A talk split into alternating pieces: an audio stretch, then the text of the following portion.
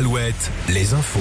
Fabienne Lacroix, bonjour. Bonjour Arnaud, bonjour à tous. Emmanuel Macron au village des athlètes des Jeux Olympiques et Paralympiques de Paris. Le chef de l'État inaugurait tout à l'heure le site qui accueillera jusqu'à 14 000 athlètes pour les JO qui débutent dans moins de 5 mois et jusqu'à 9 000 pour les Jeux Paralympiques. Des Jeux Paralympiques qui se tiendront eux fin août, début septembre.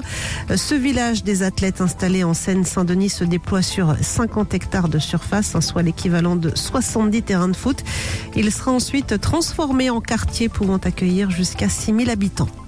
À Bordeaux, une gérante de boutique en ligne de produits cosmétiques jugée aujourd'hui euh, pour exercice illégal de la médecine et importation illicite de médicaments.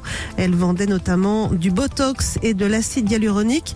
Les ventes non déclarées au fisc ont représenté près de 400 000 euros de chiffre d'affaires sur deux ans. Elle a prévenu en cours jusqu'à 5 ans de prison et 375 000 euros d'amende.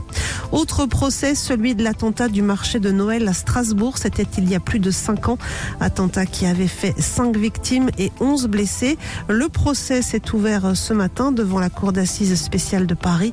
Quatre hommes vont comparaître pendant 5 semaines. Ils sont soupçonnés notamment d'avoir fourni des armes à l'assaillant. Ce dernier avait été abattu par les forces de l'ordre 48 heures après l'attentat.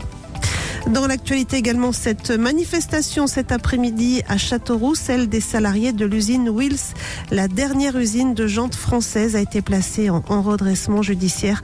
180 emplois sont menacés. En foot, changement d'horaire de dernière minute pour les chamois niortais. Le match de championnat programmé demain soir se jouera bien ce vendredi, mais à 15h, en cause une panne technique qui touche l'éclairage du stade René Gaillard.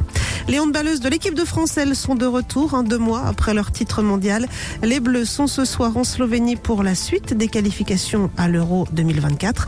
Un match à partir de 17h. Le match retour, lui, se jouera dimanche à Orléans. La météo Alouette.